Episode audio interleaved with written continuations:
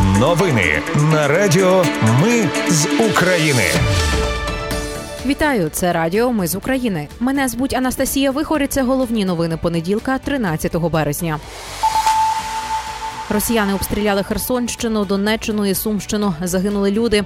Повітряні сили пояснили, чому сьогодні стільки разів оголошували повітряні тривоги. Лідер Китаю вперше планує поговорити з президентом України. Міжнародний кримінальний суд планує проти Росії перші дві справи про воєнні злочини. А в МЗС України відреагували на недружні заяви керівництва Грузії щодо України. Про все це та більше далі. Херсонщина росіяни сьогодні обстріляли ремонтну бригаду в одному з населених пунктів Дар'ївської громади. Російські війська обстріляли бригаду енергетиків. Вони виконували аварійно-відновлювальні роботи. Поранений один електрик. Йому надають медичну допомогу. Повідомили в Херсонській обласній військовій адміністрації. Також росіяни двома ракетами сьогодні знищили школу в Авдіївці. Там загинула одна людина. А у селищі Зноб Новгородської Сумської області під ракетний удар потрапив місцевий ліцей. Там загинула одна людина, четверо поранені. У селищі Куп'янськ-Вузловий, це Харківська область. Поліцейські затримали російського окупанта із 27-ї мотострілецької бригади. Він переховувався у покинутих будівлях щонайменше з вересня 2022 року, коли район звільнили збройні сили України. Тепер він під вартою.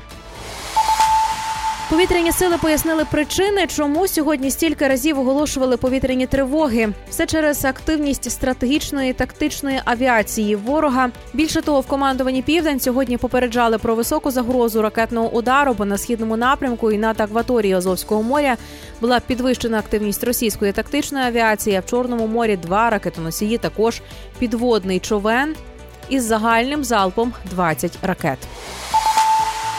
Лідер Китаю Сі Цзіпін вперше планує поговорити з президентом України Зеленським. Телефонна розмова відбудеться після його зустрічі з російським диктатором Путіним у Москві наступного тижня. Про це пише The Wall Street Journal з посиланням на джерела.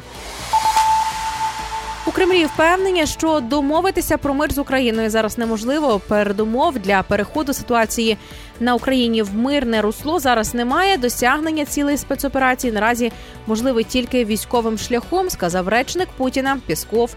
Його цитують Ріа Новості. Міжнародний кримінальний суд планує проти Росії перші дві справи про воєнні злочини за депортацію дітей та за удари по цивільній інфраструктурі. Про це пише The New York Times з посиланням на джерела в суді. Ці справи стануть першими міжнародними звинуваченнями. Однак ордери на арешт підозрюваних у жодній з двох справ не очікуються найближчим часом.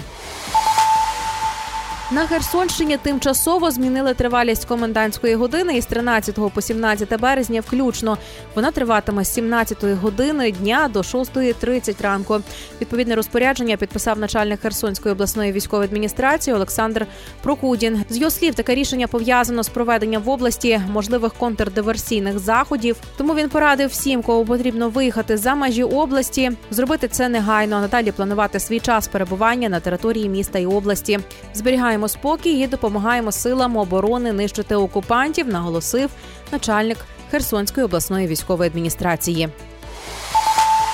Держарбудінспекція офіційно припинила своє існування. Про це повідомив очільник мінрозвитку громад, територій та інфраструктури Олександр Кубраков. На ліквідацію однієї із найкорумпованіших держструктур пішло три роки.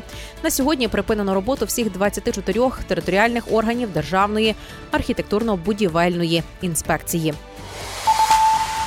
Російський режисер приїхав під Київ знімати фільм про дітей із Бахмута. Про приїзд Олександра Молочнікова повідомила українська режисерка Ірина Цілик. От тільки інформація про те, що режисер росіянин чомусь переважно приховується від потенційних учасників зйомки. Колеги, будьте обережні, додала режисерка Ірина Цілик. В МЗС України відреагували на недружні заяви керівництва Грузії щодо України. Грузинська влада не там шукає ворогів. Йдеться в дописі речника МЗС Олега Ніколенка у Фейсбуці. Майже дослівно повторюючи тези російської пропаганди, представники грузинської влади звинуватили Україну в підготовці державного перевороту в Грузії, втягуванні її війну з Росією і надсиланні сил для розпалювання громадянської війни. Ми категорично відкидаємо подібні інсинуації, які не мають нічого спільного із реальністю. Не там шукаєте ворога. Грузинська влада заявив Ніколенко. Разом з тим він висловив переконання, що заяви грузинських політиків не похитнуть дружби українського та грузинського народів. Нагадаю, що в неділю прем'єр Грузії Габріашвілі закликав президента України та українських політиків утриматися від втручання у внутрішні справи його країни. Також він назвав українських політиків невдахами. У Львові військову медсестру штрафували на 102 тисячі гривень за відмову їхати на фронт. Як вказано у вироку Личаківського районного суду за 8 березня, львів'янка має звання молодшої сержантки і працює на посаді операційної медсестри нейрохірургічного відділення в одній із військових частин. У листопаді 2022-го відмовилась виконати наказ начальника і поїхати у службове відрядження в зону бойових дій. Під час досудового розслідування із прокурором була укладена угода про визнання винуватості. На вирок ще може бути подана апеляція. Пише Західнет. ДБР розслідує побиття командиром солдата на Житомирщині. Вчора в мережі з'явилось відео з побиттям строковика його командиром. Із пояснень молодшого лейтенанта виховну бесіду кулаками він провів, бо солдат, начебто, був п'яний. Попередньо інцидент кваліфікують як перевищення військовою службовою особою влади чи службових повноважень, вчинені в умовах воєнного стану, і за це передбачене покарання на строк від 8 до 12 років. Не поступатися Кримом налаштовані дві третини українців. 63% українців переконані, що треба намагатись звільнити всю територію України, включно із Кримом, навіть якщо це означатиме тривалішу війну і зменшення підтримки заходу. Такі результати опитування Київського міжнародного інституту соціології, яке проводили з 22 лютого до 6 березня. 24% схиляються до варіанту, що в обмін на визволення та захист усіх територій з Донбасом, але без Криму Україна може утриматися від військових дій у Криму. І на завершення про те, що потрібно бути обережними у соціальних мережах.